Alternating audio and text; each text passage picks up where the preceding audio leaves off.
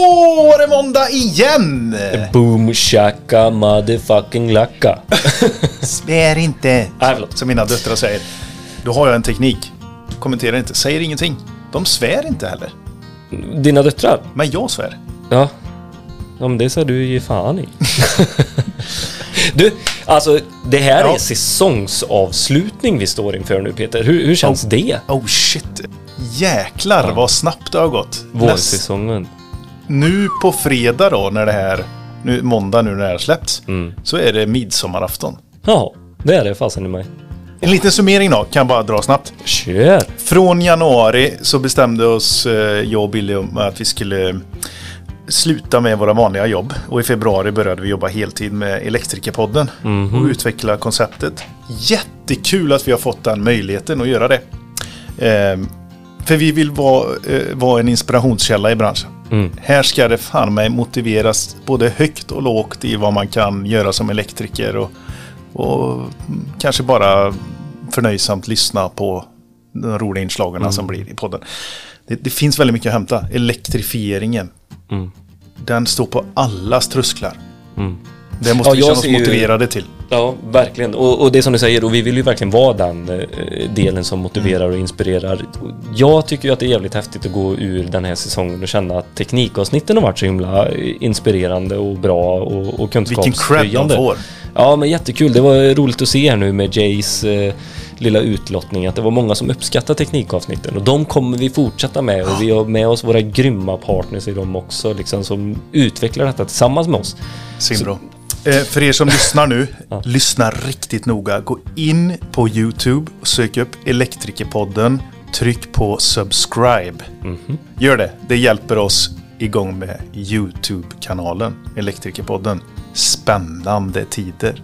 Jag tror det är många som har gjort det, för efter förra teknikavsnittet så sa vi att eh, man skulle få se Johan när han förklarar nollsläppet där. Och det Mm. ligger ute på YouTube as we speak. Så de som har missat det, gå in där så förklarar Johan vad, som, vad det är egentligen som händer när du har eh, ett nollsläpp eh, i en fastighet. Så det är sjukt spännande och det, kom, det är bara en början, det är bara ett smakprov av vad som komma skall. Så eh, häng med där. Jag noterade en grej bara via Schneider Electric. Jaha. Deras nyhetsbrev som man kan signa upp sig på. Ja. De har ju dykt upp här nu med ett eh, USB-uttag som är både för C eh, och A. Just det. Jag fick lite skit där när jag la ut att jag hade satt upp eh, bara typ A-biten i... Eller ty, säger man uttag. Typ USB-A-uttag i, i, i vårt eh, Elektrikpodden-projekt som vi har här. Ja, men det ska du ha. Ja, För den nya standarden är C. För Europa sätter ju en standard läste jag nu i veckan att det ska tas beslut om. Eller det togs beslut om. Ja. ja, men Lightning, eh, det- kommer de nog aldrig gå ifrån, tror jag. Det är väl deras eh, stolthet att göra det. Men jag tror de går mer och mer mot USB-C. Så det passar ju sjukt bra att Schneider eh, har detta då, för de nya iPadsen där ute. Skitbra. Och jag har också en liten grej som jag tänkte ta upp här. Nexans, det tänker man ju mycket bara på kabel. Det är ju det, det, liksom servicen ligger på kabelleverans. Det ska vara bra kablar till ett gött pris. Och Jag vet vart du är på väg och det här var Ja. faktiskt jävligt bra. Ja, Jävligt intressant. Jag hade ingen aning om detta. Nej. Att de erbjöd även en service ute på fältet. Va? Att Då kommer Lars ut. Då kommer Lars ut, vet du. Och eh, snackar om uh, kuller. Nej, det gör han verkligen inte. Det är en kille som heter Stefan som ska vara med här i podden faktiskt och snacka lite vad det är han gör ute på fältet. Men eh, han gör eh, till exempel eh, mantelprovning, jordförbindelsekontroll, eh, isolationsprovning eh, eh, med VLF, Very Low Frequency, på eh, högspänningskablar och sånt då, som Är det, kräver jag som inte kan det, men som elektriker. Ja. Så gör du detta men det är jäkligt svårt eller? Eh, nej, nej du, alltså som högspänningselektriker så är det klart du kan de här bitarna och sånt. Men de har den servicen att tillgå, vilket kan vara vid krångligare grejer som eh, när det är lite äldre kablar så behöver det vara en Ja. tangens-delta-mätning. Kan alla Och det... Ja. Ja, men ta med då han här. Men jag vill inte säga för mycket. Jag vill bara pinga att det kommer komma i podden så Stefan får förklara lite själv här. kul. Och tack Ja, Skylt. Direkt och Garo E-mobility. Garo E-mobility är ju en stark partner vad det gäller eh, laddsidan. Ja. Superbra. Och Nisse ska ju vara med här direkt efter när vi Ja, precis. Han kommer ju direkt efteråt. färdigt. Vi har köttat färdigt här. vanliga frågor vad det gäller elbilsladdning i både bostad och, och eh, större komplex. Fast, Förra måndagen, Wille, Mhm. så var vi eh, hos en jäkligt trevlig familj. ja, det var familjärt alltså. In, enda familjen eh, i hela branschen tror jag. Ja. Men det var, jag kände lite så här, det var härligt att ha det här som ett sista säsongsavslutning när det är ett sånt familjärt avsnitt. För det är det jag känner att vi börjar bli också. Elektrikerpodden börjar bli en familj här. Mm, jag håller med dig. Jag förstår vart du... Ja, ja, mm. Eh, Jessica och Björn har drivit bolag ihop eh, i 30 år. Det är Designlight vi pratar om. Eh, sitter i Moheda, det är, det är Alvesta kommun strax utanför Växjö. Eh, tillbaka i Småland. Jajamän! Snart är vi eh, Smålänningar. betat av det. Ja, snart är vi smålänningar. Eh, nej men jättetrevligt. Eh, jag har sett Designlights varumärke sedan 2009 där någonstans. När jag jobbade på Storel. Och de dök upp. Och man undrar vad är detta för något? Mm. Men de har ju verkligen tagit steg, stora kliv framåt. Verkligen. Vi pratar ju mycket om det här med svensktillverkat med våra andra partners Precis. hur viktigt det är. Men här så ställer vi frågan hur, hur kan man liksom svenskifiera hela delen när man har det i eh, produktionen i Kina? Och de hade väldigt bra sunda värderingar och, och bra tänkt där. Så vi, vi ställer dem lite mot väggen också. Varför flytta hit allting nu? Fasen. Men de hade svar på tal och det, de sköter det som man bör. Ja. Så ett skitintressant i- eh, inslag i podden. Ja. Bra avsnitt. Tack som fan för... Ska vi ta det här corporate-namnet? Q1 och Q2. Usch. Nej, usch. lite min mun här. Ja, fan. Eh, och så ses vi he helt enkelt efter sommaren. Vi håller oss uppdaterade och vi finns på sociala medier och på telefonen. Bara hör av er. Inga Jajamän. konstigheter. Vi önskar er en riktigt fin semester och en riktigt bra sommar. Mm. Och förlåt att vi svor så mycket i det här försnacket. Ha det gött allihopa! Hej!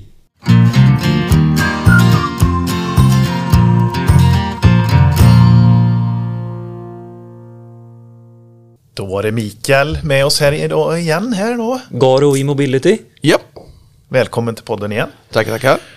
Den här gången ska vi gå igenom lite grann med privat bruk, BRF och eh, offentligt. Frågeställningar kring det. Och då sa vi faktiskt i förra avsnittet när du var med att eh, en trefas ska du alltid ha vid villainstallation. Men vad gäller vid BRF för? Då ska man tänka lite annorlunda tycker jag. Eh, beroende på om du har många laddpunkter. För jag brukar alltid räkna med 10 ampere i snitt när du gör en anläggning. För att du ska få ett bra eh, medelvärde så att säga. För i en BRF då kommer och går folk på olika tider. Eh, och räknar man med 10 ampere så kommer man få en bra laddning. 6 ampere behöver vi ha för att kunna ladda. Men, men det är lite för lite. Så har man många boxar, eh, exempelvis 30 stycken i en förening. Eh, och du ska ha trefasboxar. Då är det ju 300 ampere du behöver ha. Kör du enfasboxar och lägger dem på L1, L2, L3 så delar du ju 30 genom 3 På tre olika gånger faser. 10. Precis. Då helt plötsligt får du 100 ampere. Och då är frågan, kan energibolaget leverera 300 ampere? Eller det lättare med 100 ampere? Och kan föreningen betala? För du är ju inte ensam om att vilja ha ström i, i den staden. Området. Det finns fler by, eller föreningar som behöver ström. Verkligen. Men hur ska man tänka på offentliga eh, parkeringar då? Ska det vara trefas där? Där kanske du till och med vill säga att det ska vara snabbladdare? Absolut. Antingen eh, AC eller DC. Eller en kombination är ypperligt bra. Trefas definitivt när du ska ta betalt för det. Eh, Och normalt brukar man ju ta betalt per kilowatt när man har AC-laddning.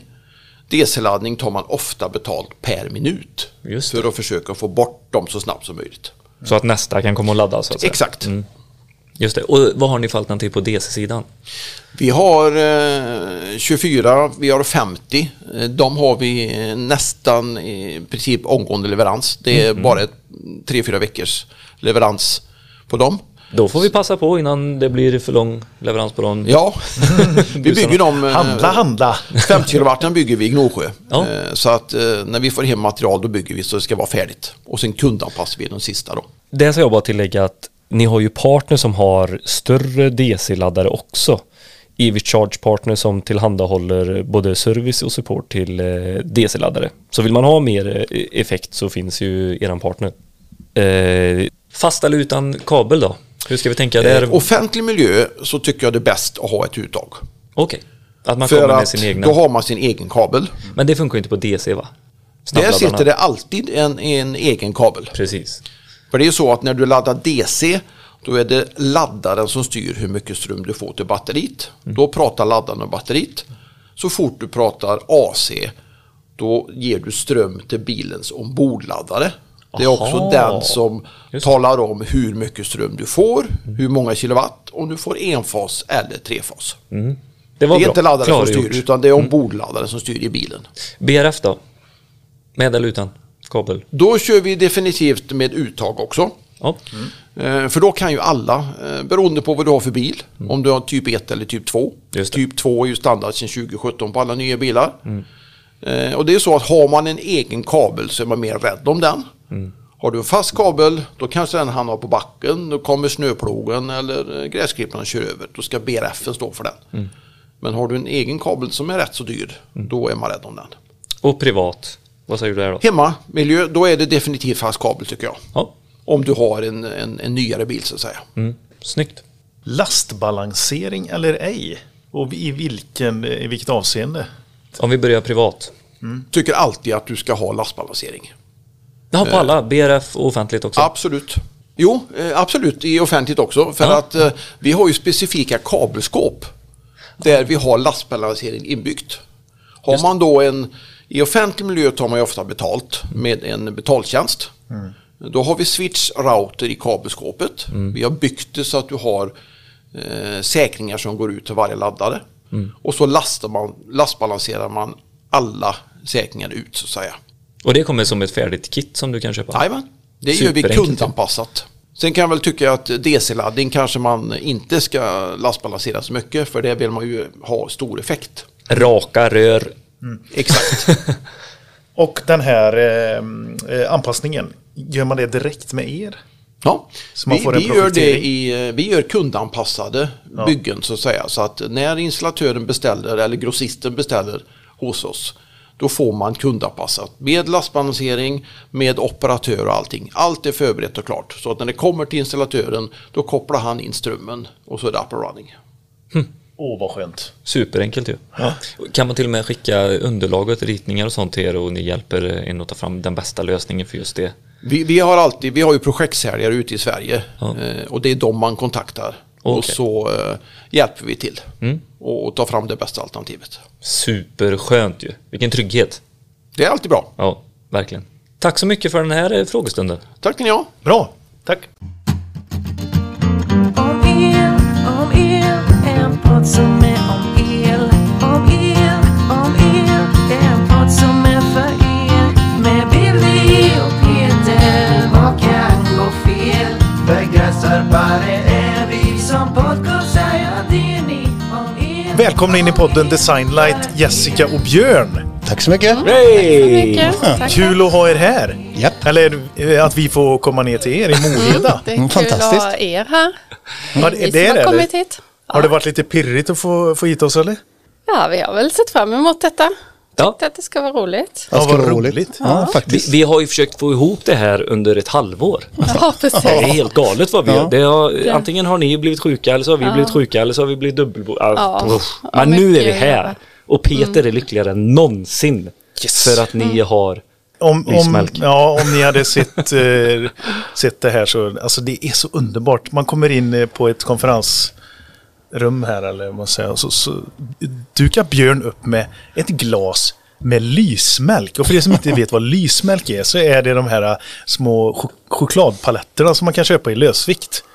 Alltså jag älskar lysmälk. Ja, himmel. Och det- jag tar det gärna fyra samtidigt. Ja, och jag får inte äta foxcola för den kladdar för mycket i Nej, munnen. Men choklad går bra. Du får Ja. tänka på dina nya tänder nu. Ja, precis. precis, precis, precis. En väldigt, väldigt familjär känsla. Vi fick träffa eh, eh, dottern var här med senaste tillskottet av barnbarn. Henry? Lilla Henry, ja, 11 månader. Ja. Men, och jag skulle säga att det är genomgående känsla när vi bara klev in genom dörren. Det var nästan som att komma hem till någon. Alltså det var riktiga tapeter, det var eh, möbler som liksom kändes, ja men hela känslan andades liksom familj på något vis. Det är ni som är skyldiga till det. Ja, vi har ju inrett det lite eftersom vi är här mer än hemma så tycker vi att vi borde göra det lite hemtrevligt här. Så att, nej, det ska vara en skön känsla att vara här. Och för er som inte vet om då så är ju Jessica och Björn, ni är gifta med varandra. Ja. Och ni har varit det i, Ja, sen 88 träffades vi, sen gifte vi oss 98. 98. Så vi har levt ihop länge. Mhm. Verkligen. Och ni startar bolaget tillsammans också va? Ja, vi. det gjorde Vi vi. eh, startade det tillsammans och då vi hade jäkla massa jobb när vi startade. Jag jobbade, hade två jobb och du hade fyra Jag jobb. hade fyra jobb samtidigt när sant? vi startade jobbet. Herregud. Eller startade firman. Startade firman. Ja. Men då hade ni inte barn, för er, ert äldsta är Julia och hon var Ja. 23, eller är 23 Hon är va? 23. Ja, just det. Så. vi hade våra hästar och hund. Ja. Det. Ja, Och, men vad var de fyra jobben? Vad, Jag jobbade på Alvesta kommun på ekonomikontoret där. Ja. Och eh, sen jobbade jag på, min pappa hade en lampbutik som är, mamma och pappa hade ihop som eh, hette Växjö Lampshop då. Och där jobbade jag. Ja. Sen jobbade jag på kvällar och helger med bokföring, ekonomi. Herregud. extra. ja. Plus att jag hade mina hästar då, så jag jobbade som travtränare. Shit. Så alla de så du sprang i stallet samtidigt också? Ja. Alltså det är ju... Och det här föll du för Björn? detta Ja, det gjorde jag. Jag följde för hästarna. Jag följde på Eski givetvis. Och sen, eh, för hästarna. Nej, hästarna, men hästarna, det var väldigt roligt. Jag är täv- vi är tävlingsmänniskor båda två. Ja. Och djuren, jag, jag har aldrig, min mamma var jätteallergisk och mm, med, med astma. Så jag kunde inte, jag kunde inte ha eh, några djur överhuvudtaget. Och sen Mhm. öppnades det det här livet med hästar och hundar Ja. och katter och allting. Ja, det var jätteroligt. Hur många hästar har ni? Vi har eh, tre hemma och så har vi två tävlingshästar. Nu tränar jag ju inte hästarna själv längre utan jag, vi föder upp hästar och sen sätter vi dem i någon träning hos någon proffskusk då som tränar dem. Ja, för ni har ju haft framgång i detta också. Det är ju inte bara att ni har haft travhästar och varit engagerade utan det har ju gått väldigt bra det med. Det är ju, jag, Ja. jag kan inte Ja. den här världen, men jag har varit en gång på eh, Solvalla heter det i Ja. Göteborg va? Eh, Nej, det är Åby. Åby. Solvalla ligger i. Stockholm. så är det ja. Då förstår ni min nivå. Men jag tyckte det var skitkul, för då var det en, eh, en gammal eh, herre där som gick igenom hela liksom, området och vi fick gå och prata med kuskarna och allt det här. Och det var skithäftig miljö att komma in i. Så det, det är min enda koppling. Plus att våran farfar, min och Peters, älskade att sitta och titta på travet för han älskar hästar. Han tyckte de var så fina.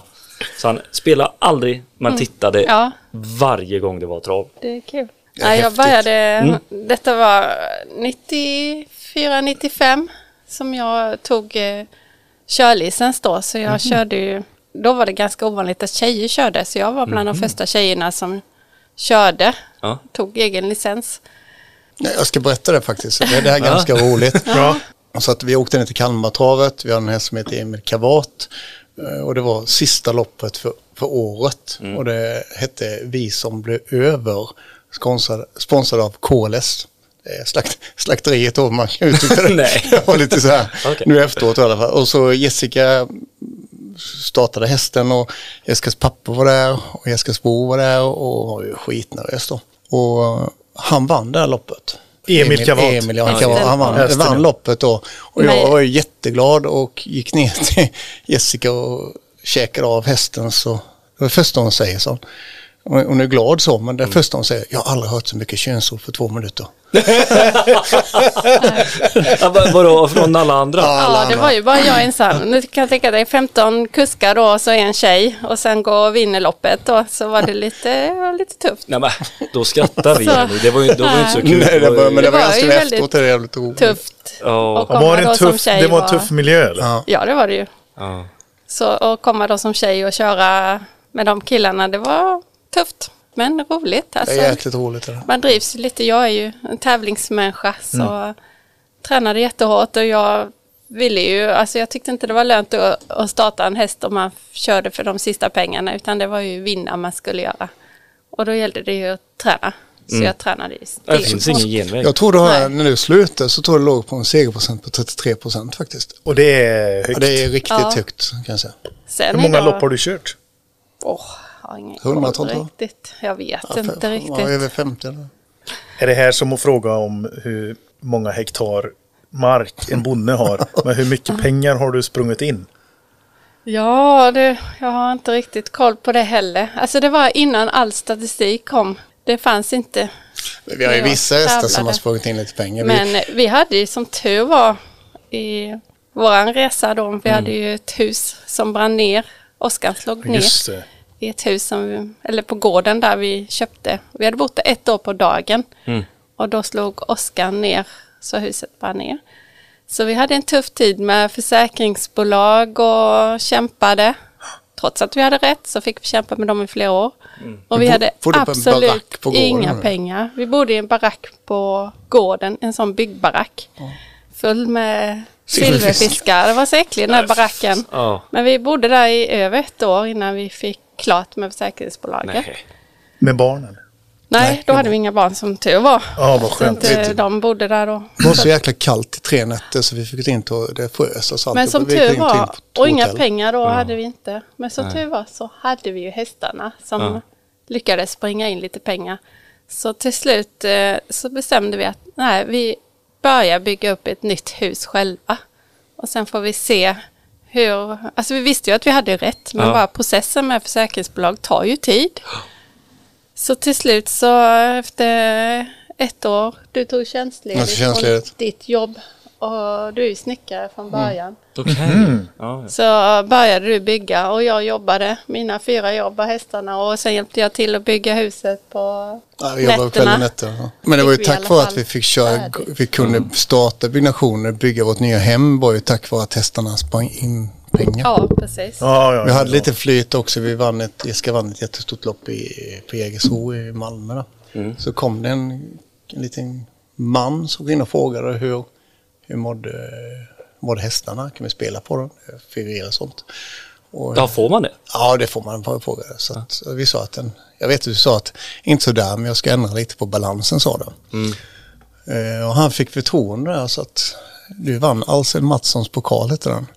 Och du vann ju det. Och sen så sa Jessica i segerintervjun att allting som har hänt och säkerhetsbolaget och hela skiten och allting var så jobbigt.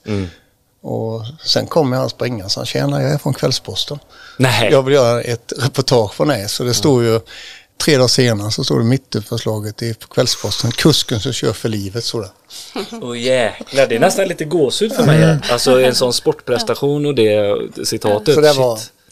Och så står, jag vet inte, jag står, vi håller på att bygga huset och så jag står på taket och du är, ja, Ja, de var hemma och gjorde ett reportage. reportage. Ja, det var, Ja. Fan vad fint eller? ja, det var, ja, det var nog tur därför vi fick lite, det brände till lite på, på försäkringsbolaget. Där.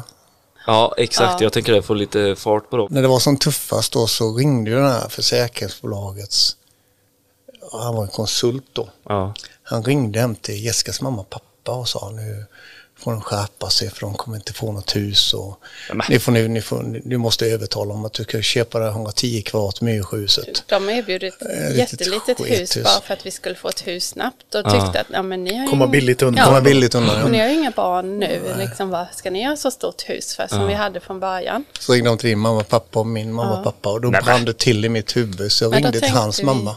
Nej, gjorde du det? Försäkring, försäkrings... Ja, det brände, brände till huvudet. Ja. Så jag ringde och sa att det är för jäkligt sura, han höll på att ta död på oss. Och... Ja.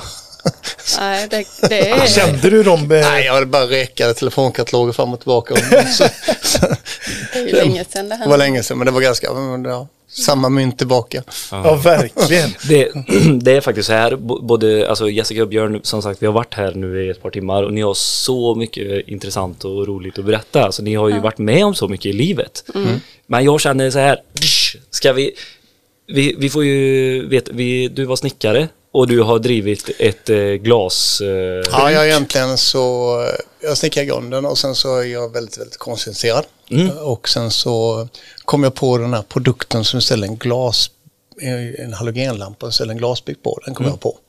Men vänta nu, nu hänger inte jag med. Vet du vad det är Billy? En ljusplatta. Ljusplatta. Den Som man säljs i jättemycket exemplar. Den kommer från mitt huvud. Ah, och sen kunde inte jag låta bli.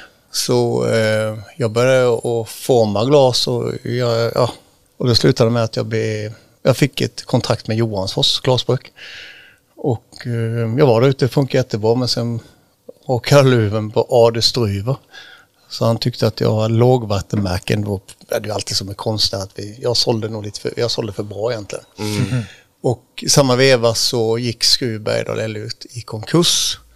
Ska man känna till... eh, Nej, det är? Småland så är det. Eh, Skruv, eh, Bergdahl är en blåkant. Väldigt, och Skruv är känd för väldigt stilrent. Ingrid Råman är därifrån, en av. Sveriges bästa formgivare som har jobbat länge. Och då köpte, bestämde vi att vi skulle köpa då. Mm. Vi köpte Vi köpte oss, vi gick ju från eh, glasbruk. Jag glömmer, jag var jävligt nervös där. Jag kommer ihåg att vi skulle ha ett samtal med 44 stycken anställda. Så stod man där knappt tog bakom öronen. Och, och eh, faktiskt är det så att Julia och jag har en jättebra idé som vi ska försöka sätta i till sommaren nu då. Mm, din dotter kontakt. Julia. Ja. Ja. För, som också är formgivare. Hon är ju hon är en eh, Kreatör. kreatör Ja, kan jag säga. Hon är, jag ja. kan säga att Julia är väl väldigt lik mig i sättet och på idéer. Det går väldigt fort och Hampus är ju då Hon, väldigt Julia lik. jobbar ju som lärare på Mm. produkt och designlinjen. Sjukt Ja, coolt, ja. 23 år gammal. Va? Det säger ju mycket. Ja, hon är, Så hon är har ju tuff. den här kreativiteten och hon ser produkt och så ser hon, Mm. kan hon se direkt, ja, vad ska jag göra för att förbättra den här produkten?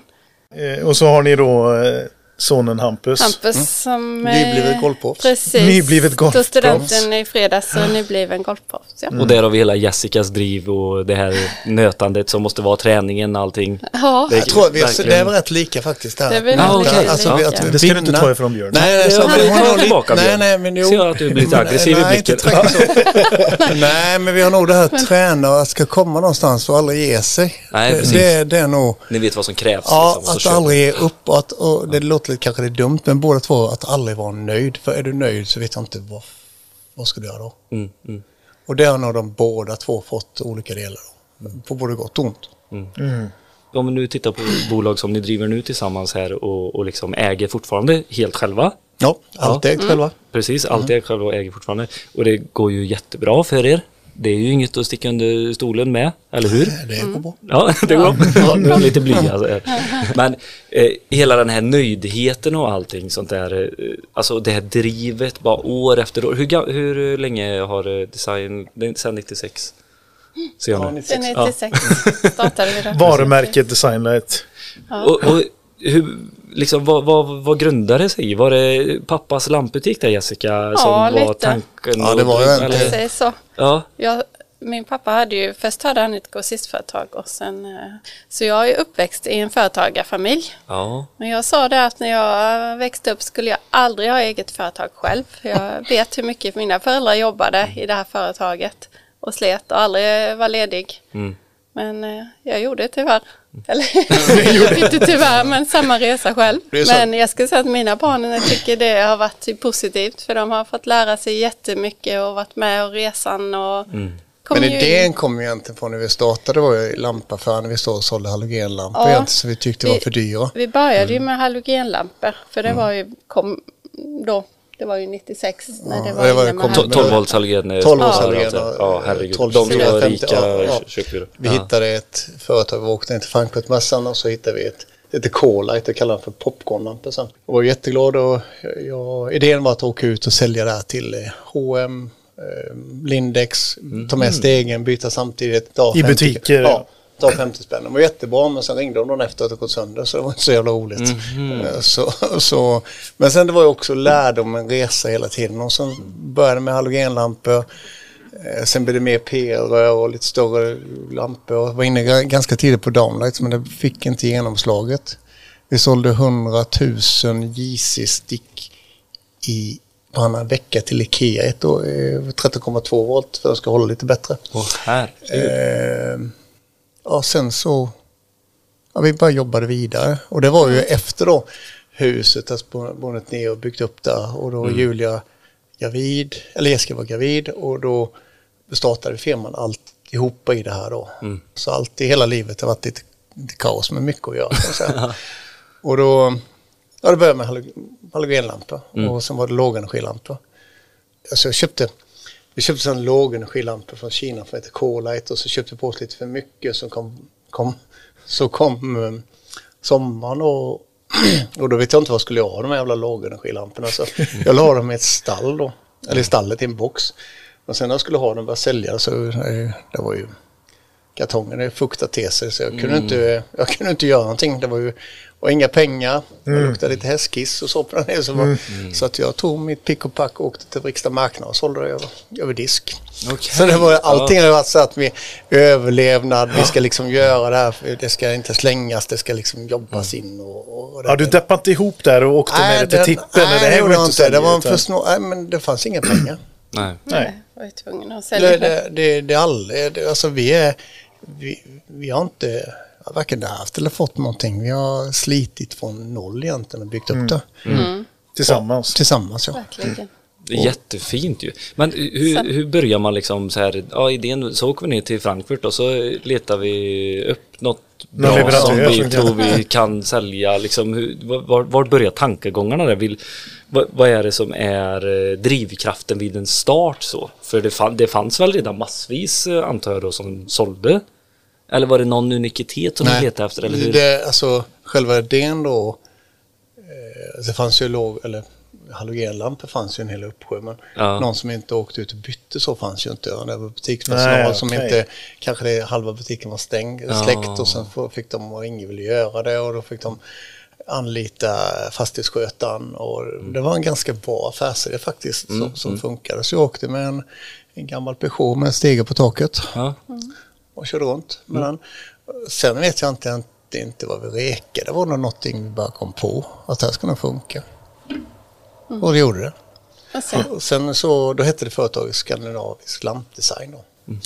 Och sen när vi köpte glasbruket så eh, sålde vi då halva bolaget. Eh, och tog ett annat bolag till glasbruket då. Sen så blev det design. Då hade vi varumärket designat och så blev det designat. Just det.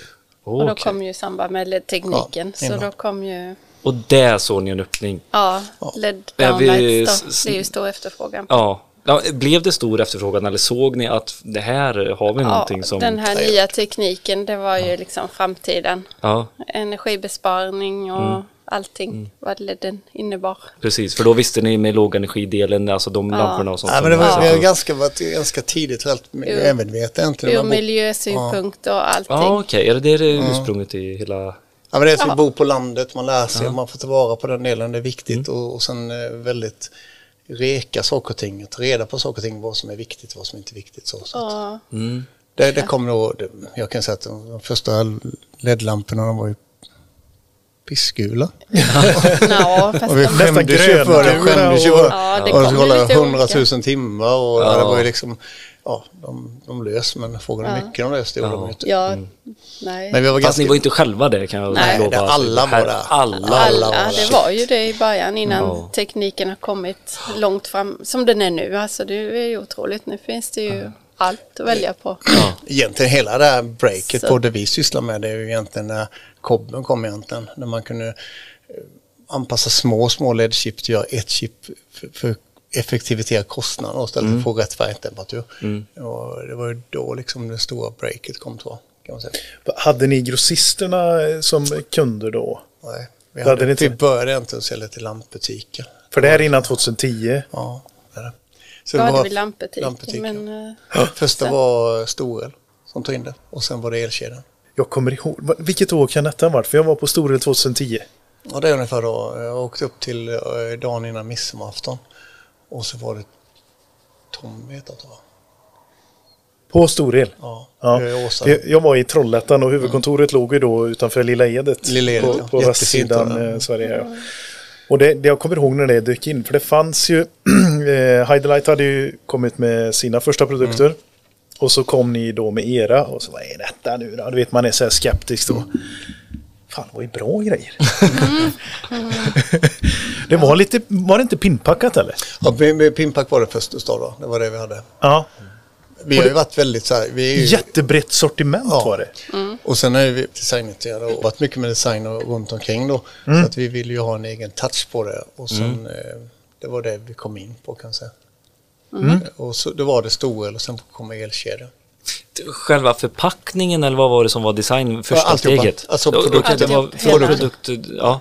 En bra produkt. Den ska vara en kvalitetsprodukt i Ja. en snygg förpackning. Ja. Alltså man ska se helheten.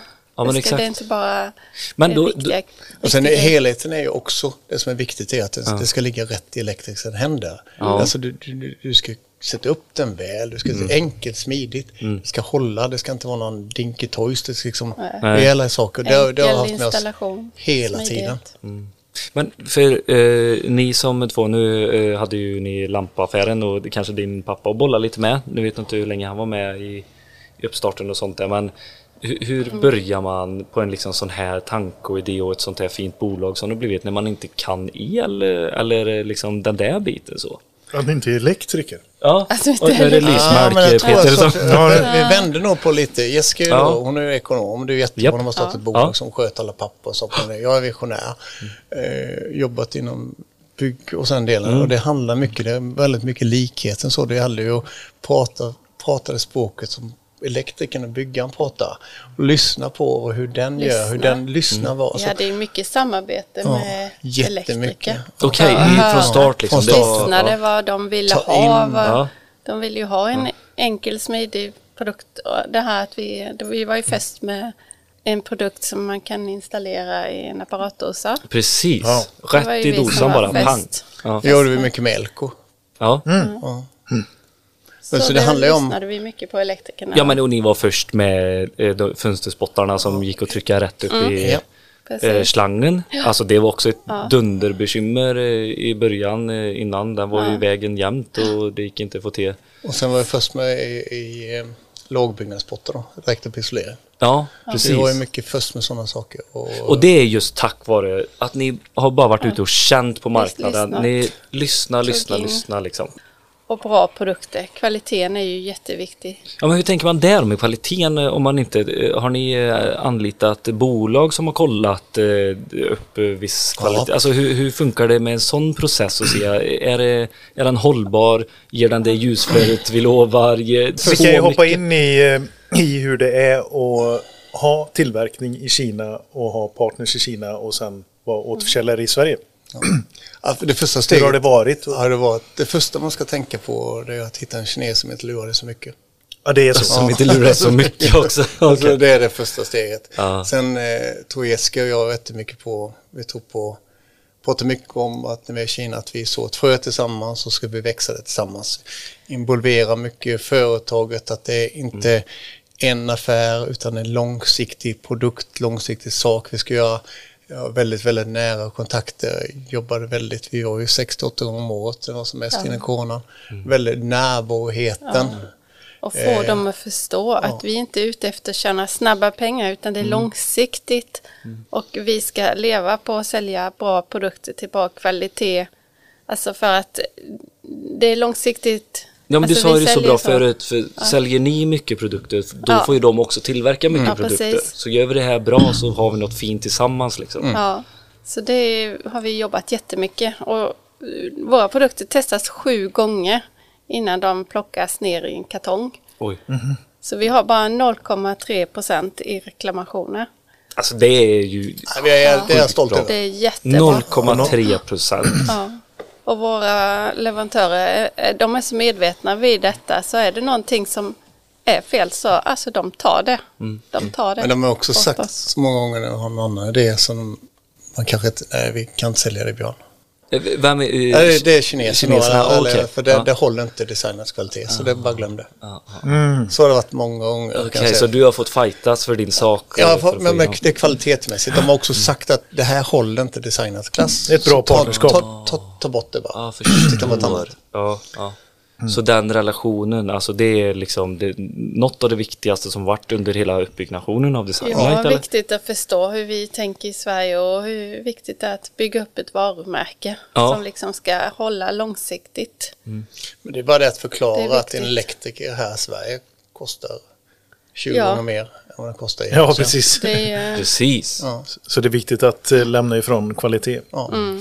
Men eh, när man är där nere och ni har ju varit där nere minst hundra gånger sa du förut. Eh, Alltså första gången man kommer dit, hur- hur orienterar man sig i att hitta en tillverkare? Ja, Första när jag åkte den första gången så, så åkte jag till eh, Hongkongmässan. Det var det. Och, sen Då kommer man till en stor mässa då, liksom. och sen så letade jag därifrån och sen så... Och då är de uppradade alla tillverkare. Ja, det är ungefär som en... Gigantisk, Ja, gigantiskt stort är det. Och det är ju... Du hittar ju likadana produkter överallt. Och sen är det ju hittar liksom, det kan vara en produkt som du ser i 20 olika montrar likadan. Och vem är källan till det här då? Ja. Och då letar du efter Ja, då den måste som man är... hitta källan och den delen då. Och, och, Men innan är- du kom fram till det då? Ja, det, det är ett par missar. Ja, det är så? Ja, det är, Är många- pengar i sjön eller? Mycket pengar. själv. Oh. Men sen är det inte så att vi oftast inte köper en färdig produkt utan vi Väldigt, väldigt sällan. gör ju om den och förfinar den och förbättrar den just för att det ska vara enkelt och smidigt och anpassa svenska byggnormer och Så när du sitter här Jessica och arbetar här hemma på kontoret och eh, Björn är runt och florerar på mässor i, i faktiskt Kina. är nu faktiskt nu den senaste tiden så jag tycker det är lite roligt nu när bordet blivit lite större, vi har blivit lite mer folk så vi åker faktiskt jättemycket tillsammans. ja, Precis. nu har vi gjort senaste åren då. när Och även tagit med barnen. Ja, det, Ja, det gjorde vi också innan. De var små, de fick följa med. De har alltid fått hänga med. Antingen har de varit här eller har de varit med när vi reste till Kina. Så de, Skolböckerna och med. Och, ja, precis. Vi sitter och diskuterar om att vi inte ska ha barnarbete i Kina. Ett, eh, diskuterade hur viktigt det var och sen två timmar senare så Så är det egna barn. ungarna eh, hopplösa studsar fram och tillbaka så får de gå ner och vika. Vi satt Instruktionsmarginaler. i- hos en leverantör och så ja, ett konferensrum då så tyckte ju barnen att det var lite drygt att bara sitta där vänta. Så frågade de kan vi inte få gå ner i fabriken och jobba lite? För de brukar ju få hjälpa till när de är här och jobba. Men så sa han, kan ju inte skicka ner barnen i fabriken, det liksom funkar ju inte. Men eh, sen så satt de där nere och vek instruktionsmanualer och plockade Ja. ihop i kartongboxarna. Så. Det här är ju underbart. Det var- Och så sa vi, och så precis innan ni berättade den historien här förut också, då sa ni det att det var väldigt mycket jobb det här med att skriva under, vad heter det? Av, Av Conduct Conduct. Ja, alltså precis. som vi har Skriva med alla våra leverantörer. ja. Och där står ju att eh, vi tillåter inga barnarbete och allting som gäller. Om det inte är era egna barn, hade ni med våra det sista? egna barn Ja. skickar vi ner i fabriken. Men inte andras barn. Ja men det är ju underbart. Och, man, och vi pratade med Julia här förut också och hon sa ju att det har varit en jättehärlig uppväxt och att hon har ändå varit med, eller ni har tagit med barnen när ni har gjort sakerna. Så den här eh, frånvaron som, som du inte ville ge dina barn, Ja. det har ni ju lyckats med helt Ja. klart då ju. Ja, precis. Det gällde att engagera dem istället De i har ju fått vara med. De har lärt sig jättemycket genom att få vara med. Mm. Och vi har tagit med dem hela tiden. Vi har aldrig lämnat bort dem utan de har fått vara Nej, med. de har Ja, det... det- var lite Björn, när du lämnade bort uh, pojken uh, på golfbanorna. Ja, det kan man säga. Eh, Alltså, det var när jag åkte till Kina och jag lämnade inte bort den, men man kan undra egentligen. Eh, Vi ska åka till Kina och Hampus vill ju inte åka, han gillar ju inte att åka så, men då fick man möta upp med att spela golf och så. Mm. Vi kunde Och- och då- lämna han oss. Så vi lämnade han på, eh, klockan åtta så lämnade han på golfbanan till, ja, nu efteråt så tänker man vad gjorde vi egentligen? Personer som inte ingen, ingen aning om vem personen var. Nej. En på fabriken och en bodyguard och sen en som kunde spela golf och en caddy. Ja, och sen ringde vi till en middag och frågade. någonstans långt ut i- Frågade det gick, det gick bra, så vill stanna kvar. Ja, jag vill stanna kvar. Ja. Sen hämtade han klockan åtta på kvällen. Sen på morgonen så frågade vill du följa med till fabriken Hampus eller vill du spela golf? Spela golf. Ja, så, så det var ju, ja. Har ni haft eh, eh, tankar och funderingar på att eh, flytta hem produktionen till Sverige här nu när det har blivit lite oroligt i, i världen? Nej, eh, jag kan säga att Jessica gjorde en förbannat bra grej. Hon är mycket auktion på Dagens Industri och läser mycket och, och mm, vi köpte en miljon IC-kort innan det bröt ut då. Vad sa du? En miljon? IC-kort, alltså det som behöver. Gjorde ni det? Ja. Ja. Så det var ju räddningen så att vi hade ju... Jag hade eller förstod detta. kon- Eller jag Det var en att spaning du gjorde då. Ja. Så jag sa till vår leverantör, köp på er för att vi kommer köpa dem. Och, och som Mm. tur var så köpte de så vi har ju haft full produktion hela tiden. Inga konstigheter. Nej. Eh, Så det var jättebra. Gjorde du en överföring så att de kunde handla för dina Ja. pengar eller hur funkar Nej, det då? jag Liksom? behövde inte ens. Jag sa till att jag garanterar att vi kommer att köpa produkter. Vi ska ha produkterna. Så att jag sa det att det, är helt... Vi, vi la en prognos på hur många produkter vi kommer att köpa framöver. Och på lång tid framöver. Och då såg de ju att det var ju ingen risk för dem att lägga det på lager. Och vi har ju ökat hela tiden så vi har ju köpt sen på är det oss mer än långsiktiga vad vi behövde. Att vi har jobbat med dem länge. Ja, jag Och det är tänkte säga det. Det hade man inte kunnat göra om man kom in som en ny spelare Aldrig eh, gått. där. Utan det är ju er relation som spelar in. precis. Men- men fortsätt in, då och så att man ska flytta. Jag tror att jag skulle hemskt gärna göra mer produkter i Sverige. Ja. Eh, eh, Ingen skulle vara gladare än jag, men du har problem. Nu har du flyttat mycket av elektronikverksamheten till Kina och får importera den. Många flyttar den till Polen eller Baltikumländerna, men du får ändå importera saker och ting. Så att det var nog varit lättare att göra detta för 20-30 år sedan kanske. Men då flyttades alltid till Kina. Nu, har du, nu får du importera mycket eh, komponenter Ja, för att precis, kunna få hela- den här grejen då. ja. Och det tror jag är... Sen vet man ju inte, tittar man på H&M och dem så drar de sig från Kina. Mm. Drar ju till Indien, Indien är ett land som jag inte kan tänka mig, eller till Burma och så, men då får du börja om igen då. Så att jag tror ju att... Eh, jag, jag tror att det kommer funka en lång tid över. Det som är roligt i Kina det är att alltså, från det här att du har producerat med massa folk så kommer det mer, mer och mer eh, robotar in Ja, som gör det så mycket fortare. Och det har ju varit väldigt motståndare då innan på kinesiska regeringen att inte ta in för de måste ha till folk och göra Arbetskraft, och ja, ha ja. någonting att göra. Och där tror jag att... Eh, ja, det, så där ligger Indien lite före eller vadå? ja, det ligger vi nog rätt eh, före den delen. Ja. Och det, det är ju någonting som... Har du bra produkter, robot så kan göra arbete så går det mycket fortare. Du kan jobba med 24-7 hela tiden. Mm, Så jag tror, att, eh, jag tror att Kina som våra produkter kommer finnas en lång framtid framöver. Om, vi säger fördelar och nackdelar med att ha det här eh, i Sverige och i Kina, vad finns det liksom? Hur, hur går era tankar kring det? För vi trycker ju mycket på svensktillverkat och det, det tycker ni också om ju, Ja, miljö... Ja, så fantastiskt. Ja. det är jättebra. Eh, Jag tror att fördelen är att du kan vara mer flexibel. Mm.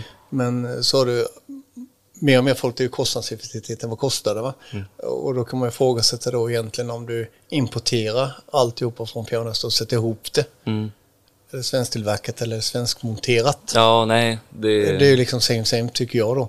Du har mer kontroll på vad du gör och inte gör.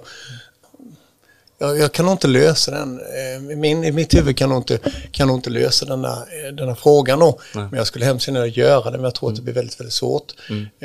Eh, man kan göra billiga LED-chip på ett väldigt enkelt, smidigt sätt.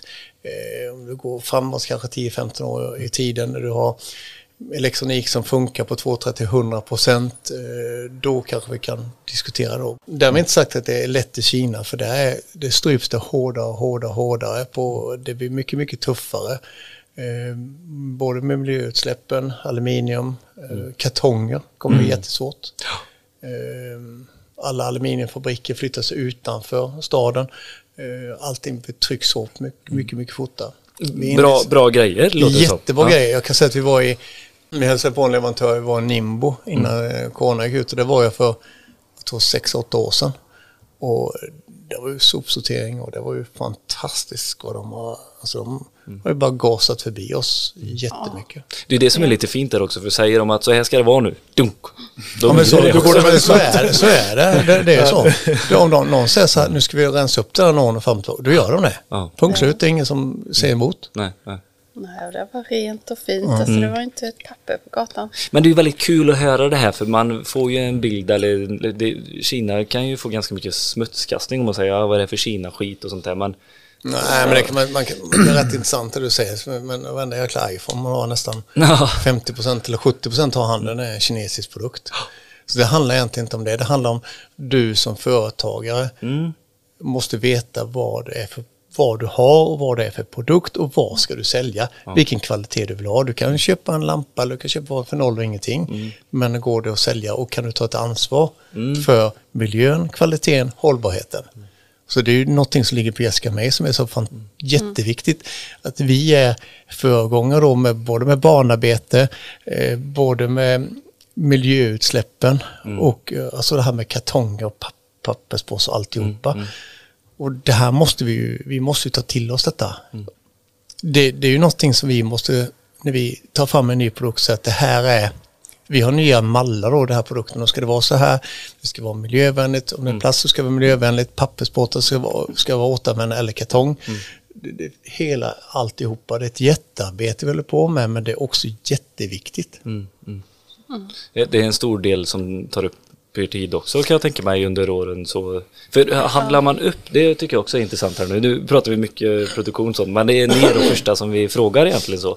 Och handlar man upp hela året, eh, eller hur ofta släpper man, alltså nyheterna, när de släpps här på marknaden, hur, hur långt innan behöver ni lägga beställningen? Hur ofta kan man göra en förändring i produktionen? Alltså hur funkar sånt när det liksom inte är i fabriken bredvid här? Först och främst så, jag, om man tittar nu i den här situationen, vi har levt, levt i den här nu med corona så, så har vi ett aktivt valt att inte släppa så mycket nyheter. Mm. För att eh, ja, det är svårt att få fram dem. Mm. Sen är det ju då, när, när du har en idé och så förfina den och sen så måste du titta på vad är likvärdig produkt eller finns en annan, hur mycket information kan du få? Mm. Och sen så är det ju minimalkvantiteten, kanske två eller tre tusen som måste köpas, så det är en chansning. Okej. Mm. Eh, Och sen så är det ju då, får man ju titta ut på sälj, hur mycket går det ut? Vi säljer ju bara genom grossisten, så vi säljer ut till grossisten. Mm. Och det är det ju egentligen inte sålt. Det ska ut till filialen och sen ska ju elektriker sätta upp den. Så det Det blir den lite släpande då va. Jajamän. Och då är det alltid så, har gjort en bra produkt som man säljs bra, som man alltid köpt för lite. och det kommer ju lite släpande efteråt då.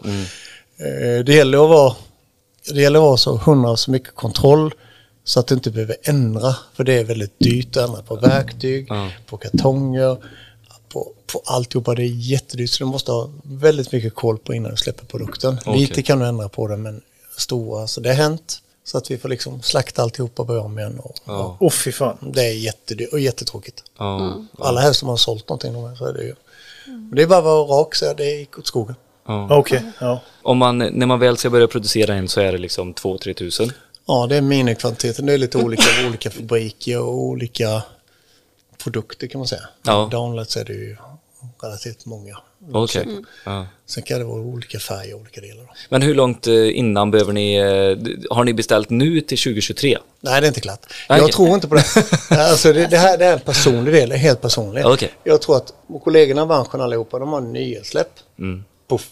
Och då kanske du har 20 nyheter, men då kan jag garantera att det är bara en eller två som du kommer ihåg. Jag pushar ut dem. I diskussion med säljarna varenda säljträff. Ja. Ja, när den är färdig, det är så att när den är färdig kommer in på lagret. Då vill ju Jessica och jag, alla Jessica, de vill att den ska säljas. Då Mm. har vi nyheter hela tiden. Istället för att man släpper med jag bara tycker synd om de som sitter vid grossisten och ska läsa in 60 stycken nyheter. det tar ju en herre tid. Ja. Så ni har ett släpp? Nej, vi har lite när det kommer.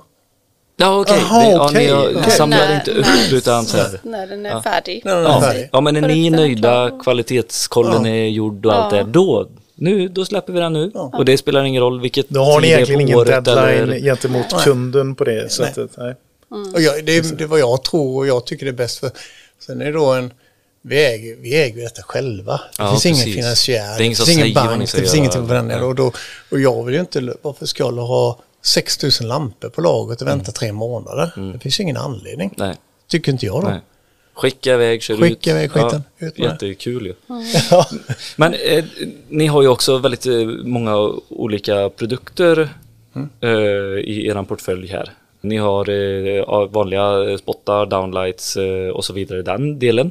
Eh, så har ni även utomhus eh, Strålkastare. eh, strålkastare. Inga, har ni inte däcklights? Mm. Vi hade lite däcklights så, men det och... kommer med, är faktiskt så att vi skulle komma med ett nytt däcklightssortiment. Jo, men Ja. sen så höll vi på med en helt ny serie.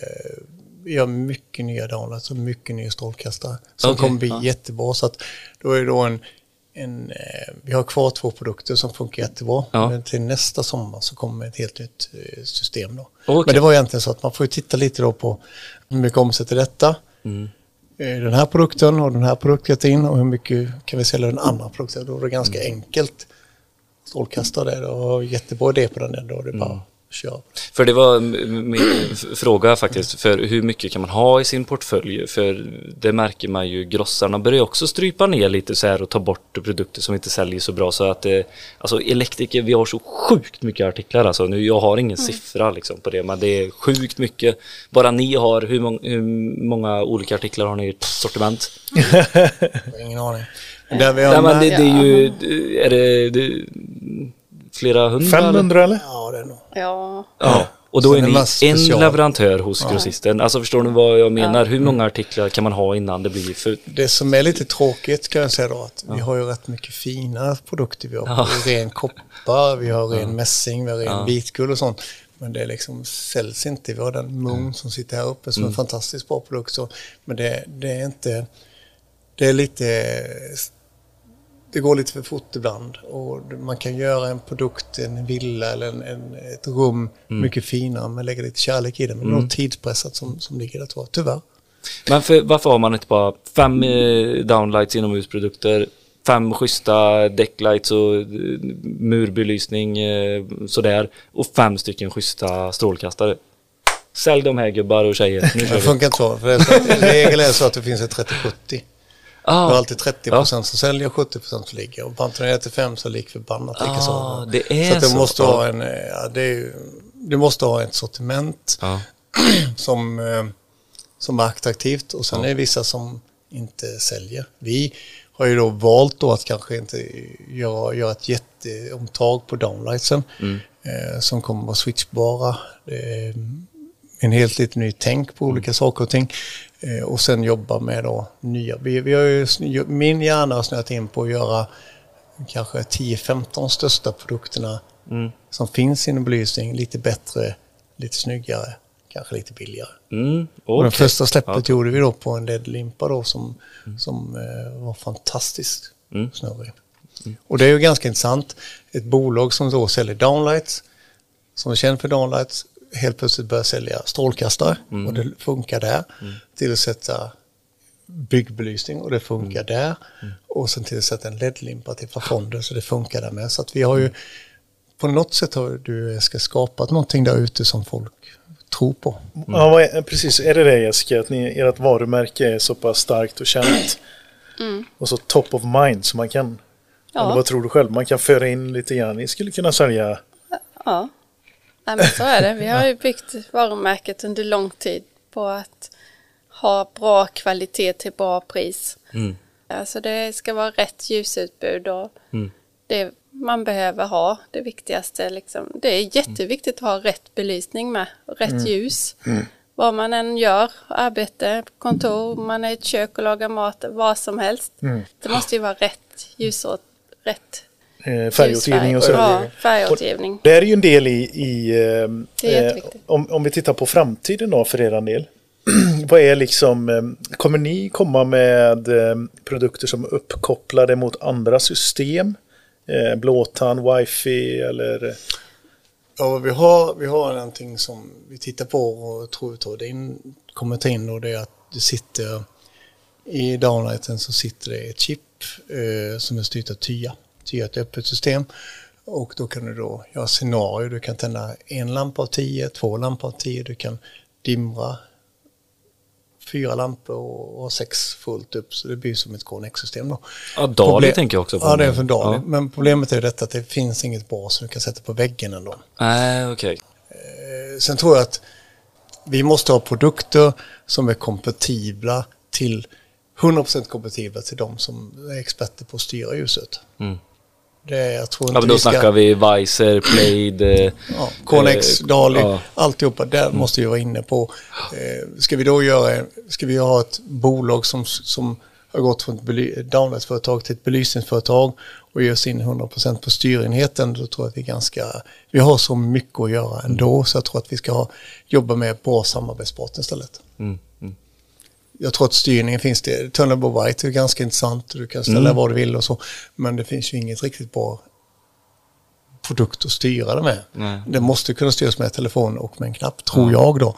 Annars är det, det kommer ju mer och mer. Men berätta nu då, eh, paret, hur det är att jobba tillsammans. Jessica, börjar du. Ja du. Det, det är både upp och ner och det, det har väl varit... Ja, alltså det har ju gått bra. Det, Ja, ni sitter ju här tillsammans. Ja, det är ju, vi, vi har inte fått in Björn på länk. Utan ni, Nej, men det är ju en livsstil. Man får ju anpassa sig. Nu kompletterar vi ju andra bra. Jag är ju bra på ekonomi, att med pappersarbeten, avtal. Alltså jag kan ju den biten bra. Sen är Björn bra på den andra biten. Så vi kompletterar ju varandra bra. Men ni håller ändå ihop och det är väl Jag det som är det fina. att det sa jag innan också att Designlet, jag hade aldrig kunnat driva detta bolaget till den nivån det är idag utan Jessica. Så, så, det är, så är det. Jag tror, hoppas. Ja, det är det så här, vi kompletterar varandra med. Vi är väldigt olika. Men fast vi väldigt har, olika. Väldigt olika, fast vi har våran, eh, vi synkar nog i viktiga frågor. Mycket väldigt likt. Pausar ni någon gång under året och sticker iväg på någonting bara ni två eller är det hästarna som Ja. knyter det samman i det privata? Ja, hästarna är viktiga. Ja, lite resor någon gång sådär. Och sen nu kan vi följa med vår son när han spelar Ja, det golftävling. Mm. Det är jättebra faktiskt för då får vi ju eh, anledning att sticka iväg. Något som drar ut det lite Ja, så. Och engagerar er under tiden också? Det är fantastiskt. Och du ska veta att han är 19 år gammal och han vill åka med mamma och pappa. Ja. Ja, är än så länge får vi följa Precis. med. Men man hör ju det hela tiden att ni är väldigt överens så här, om att ni, ni båda är intresserade av golfen. Hästarna liksom. Ni Ja. båda är intresserade av det. Och Henry. företaget som ni Och har. sen att vi har blivit mormor och morfar, det är jättekul Precis. för då får vi också något annat att tänka på. så det, Det är blöjbyte och det är... ja. Jag tänker så här nu, för ni, visst har ni egentryckta golfbollar? Ja, Jag tänkte faktiskt eh, Kan vi köra en er i eller? situationen och så köra en utlottning så de som golfar här i sommar nu har eh, några bollar till att slå bort. ja och de kan få, det kan jag lova dig, ett gäng golfbollar och Pegga kan få. Men du ska få en annan sak med. Ja, Jag och Julia jo, har gjort en eh, klockkollektion. Så jag ska lägga Oj. in två stycken fina klockor. nej. Och Supernice! Fan, dra vad mig baklänges, shit vad coolt. Så det ska jag lägga in också. De Ja. heter faktiskt Tex och min pappa heter Tex. Spännande, då kör vi det i feeden Och sen på kan jag säga så Instagram. angående golfen då, Hampus spelar sin andra proffstävling på torsdag. Vart, är, vart går den av stoppen? I Sand, Jönköping. Ja, perfekt. Inte så långt att åka heller för er. Nej, men så det låter ju som en sjuk tävling. Så det får vi, eh, vi, vi får synka våra Instagram-konton Designlight och Elektrikerpodden så vi hittar på något kul. Men ni hör ju, det finns ju, Det finns att hämta. det finns att hämta. Det ligger en liten hatt här. eh, Ja, lägger en liten hatt. En liten En hattefnatt. liten hatt En liten, på... och det är så att jag, jag vi är miljöaspekten då, så att vi, vi har tagit fram en downlights som Mm. är i produktionen. Eh, Då av, blir man lite förvånad, en downlight. Nej, jag skojar. ja, en cykel. Ja. Cykelhjälm. cykel, cykel ja. Den är gjort av eh, återvunnen havsplast och eh, returaluminiumburkar. Den har då 2700 och 3000 cc så du kan byta. Switch uppe på Switch toppen. upp på toppen. Har du eh, något e-nummer på den? Nej, det, håller kommer. På, Det kommer. Det Det, kommer. får man ju hålla utkik på alltså. Precis. Det, det här är lite mot mina tankar. Så det är en Ja. plastarmatur som jag liksom sagt att plast ska jag inte jobba Pla- med. plastaskit. Plastaskit, ja. ja. Men det här är ju faktiskt, det här är jätteintressant. Ja. Alltså eh, miljömedvetet, ta tillvara på saker, jobba vidare med saker och det här, det här jag tror att det här är blir en storsäljare. Nu har vi gjort den kanske lite snyggare, lite avbländande. Men ändå så, jag tycker ett väldigt vettigt pris. Vi har också tänkt på det med prismässigt, vi satte priset på den att bara för att den är miljövänlig så behöver den inte kosta skjortan. Snyggt! Det är Får man har svårt att komma igång med saker och ting då? Ja, jag vet inte. Jag tror att man... man om Nej men har- alltså om det blir för dyrt. Om det blir för Ja, dyrt Att så det blir för jag... premium och det är ju det hela hållbarhetsgrejen ska vara. Ja. Vi ska ju byta ut någonting som inte riktigt Men då- är jag- gynnsamt för miljön. Jag tror det att har du en produkt som, som kanske ligger på 250 med, med drivdom, ungefär 249 eller strax över 200 spänn. Då är ju den ute i- till eh, installatör, då, då är ju faktiskt då är ju den okej. Och då tror jag att det finns en cell på det. Jag tror att min tankesätt är att man kanske tror bara för miljövänligt så ska det kosta så extra mycket pengar. Jag vill ha en miljövänlig produkt som jag får sälj i. Och då får jag en verkan i någonting som är bra för miljön och bra för framtiden. Och det här är ju superkul och precis som vi börjar samtalet med, ni är bönder och på, alltså hela det cirkulära och miljömedvetenhetstänket allting och slå det, alltså det, få ut det på marknaden så här. Det måste vara skitcoolt. Det roligt. Det måste vara så stort för er personligen att kunna bidra till en sån här sak och ta fram det. Alltså ni som ändå har en impact på den svenska eh, marknaden vad det gäller eh, belysning och, och de produkterna. Va? Ja, det, men är det, det inte är spännande. Jo, det är spännande. Alltså, Björn sitter där och spånar redan. Ja, Vad kan vi mer utveckla? Hela huvudet ja. går hela tiden och det är mycket med kartongerna och ingen plaska, det var ingen, det ska vara FSD-märkta, det ska liksom, nu, nu går vi all in, liksom, nu ska vi mm. göra allting rent och snyggt. Och, mm. och jag tror att detta är jätteviktigt för framtiden. Och det är mm. faktiskt inte bara för det är faktiskt för oss själva och för. Henry. Men Jessica, vad säger ekonomen inom dig? Liksom, ja. Eh, är man redo, redo att tömma på marginalen för miljön som bolag?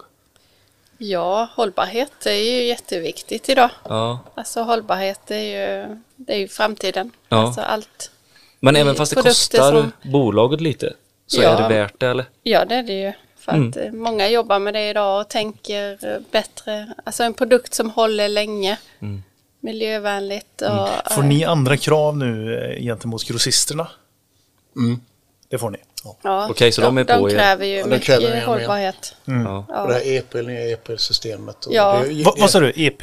EPIL? EPREL. Nej, men... Aldrig hört. Ja, det är, ja, det, det Environmental Product Revival in life. Nej, men det är viktigt. En, en, ny databas som har kommit som eh, vi får fylla i uppgifter, lämna ja. uppgifter om produkter. Och det är ju ny, minsta detalj oh. som ska fyllas i. Allt från... Eh, Carbon footprint, hela den ja, biten? Allt, allt, allt, allt ska med. Vad den är... Eh, men minsta lilla skruv innehåller ska ja. följas med. Och den EU-databasen. Ja, och det här är e problemet då. För det är ju alltid annat än energimärkningen började med. Ja. ja. En, en LED-lampa var A+++++++. Precis. Men sen har de ju kanske inte gått hela vägen här. Att de har gått från en glödlampa så det blir lite komplicerat och sen så ska du komma överens med en tysk och en dansk och en fransman och någon annan där. Så det blir lite rörigt så man har liksom inte, det finns liksom ingen, ingenstans att hämta rätt information. Nej. Och det där är jättemycket jobb. Och vi, de här produkterna som jag tror det är nästa år någon gång, mitten nästa år, slutet nästa år, som har man inte de certifikaten så får man inte sälja det. Men Nej. vi får sälja det ändå. Varje produkt måste ju ha de här godkända certifikaten då för Ja. att Och kunna det- säljas på. Det är ju bra. Ja, det låter som det är otroligt mycket jobb Mm. eh, från er, Det är men det är ju väldigt är eh, mycket skönt för mig som elektriker då. Och, Vi har ju har en, en person anställd som bara jobbar med detta. Oj. Bara för att Ja. få det in i den här databasen då. Ja. Shit. Det Good är- lord. Hur har det känts att vara med i, eh, i en podcast? Hemskt. Nej. Är Men rätt chill ändå? Ja, chill. Trevligt. Mm. Ja, det har varit riktigt trevligt att, att ha er med. Ja, ett härligt samtal och så Ja. roligt att få inblick i Designlight och jag älskar vad jag hör med hela... Jag måste få säga en Miljö. sak som jag är stolt över också för det här Ja. bolaget. Jag är, vi, eller vi är stolta över. Vi är, är nio nationaliteter. Nio nationaliteter. Det- fyra gudar. Mm. Men vi är modernt sam företag och alla jobbar sam. Och det är jag, vi tror på människan. Jag ska, Ja, Och det, det är faktiskt lite för att alla har sin plats. Superkul och det ska du vara stolt Ja. över. Mångfaldighet och inkludering. Ja. Alltså alla bolag som står för det är ju... Ja, de ska högt upp på listan. Shit vad kul. bra jobbat. Ja, grymt. Jag tror att vi får chansen att komma tillbaka och eh, upptäcka mer av bolaget.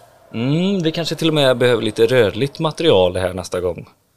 Så vi kan ut och eh, klämma Ni- och känna nickar- lite på nickar saker. försiktigt. Ja, Mycket försiktigt. nej, behöver inte vara blyga. Nej, det kan vi ta. Det finns ju andra i bolaget också som är intressanta. Martin och när han säljer. Och, Ja, jajamän. Nej, men så är det ju verkligen. Det är många i branschen som bidrar. Ja, ja, herregud. ja, men det är ju sånt att utan våra anställda så har vi inte kommit heller någonstans. Så är det. Så är det ju verkligen.